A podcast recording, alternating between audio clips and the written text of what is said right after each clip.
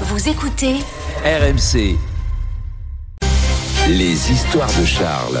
Alors Charles, vous nous apprenez ce matin quelle est l'heure la plus stressante de la journée Est-ce 6h55 Non, vous mais je ne, prenez vais, la parole. je ne vais pas faire durer le suspense et vous stresser inutilement, d'autant que l'heure fatidique approche. Selon une étude britannique, notre pic de stress quotidien aurait lieu à 7h23 précisément, euh, pile au moment d'Emmanuel Le Chypre.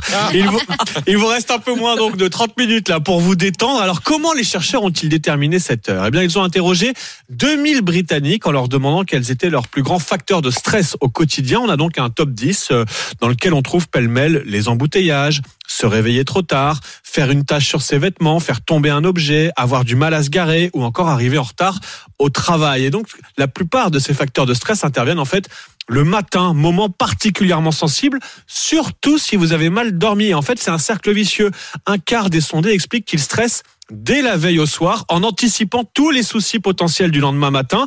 Résultat, on passe une mauvaise nuit et le lendemain matin, bah, on fait tomber son café sur sa chemise Oh. toute propre, on est en retard pour déposer les enfants. Les Il y a du, il y a des problèmes dans les transports en commun. Bon, c'est tout ce qu'on vous souhaite d'éviter évidemment ce matin, mais c'est en combinant tous ces facteurs que les chercheurs ont déterminé 7 heures et 23 minutes précises comme l'heure fatidique du pic de stress quotidien. Mais il existe des solutions, Ah. nous disent les chercheurs.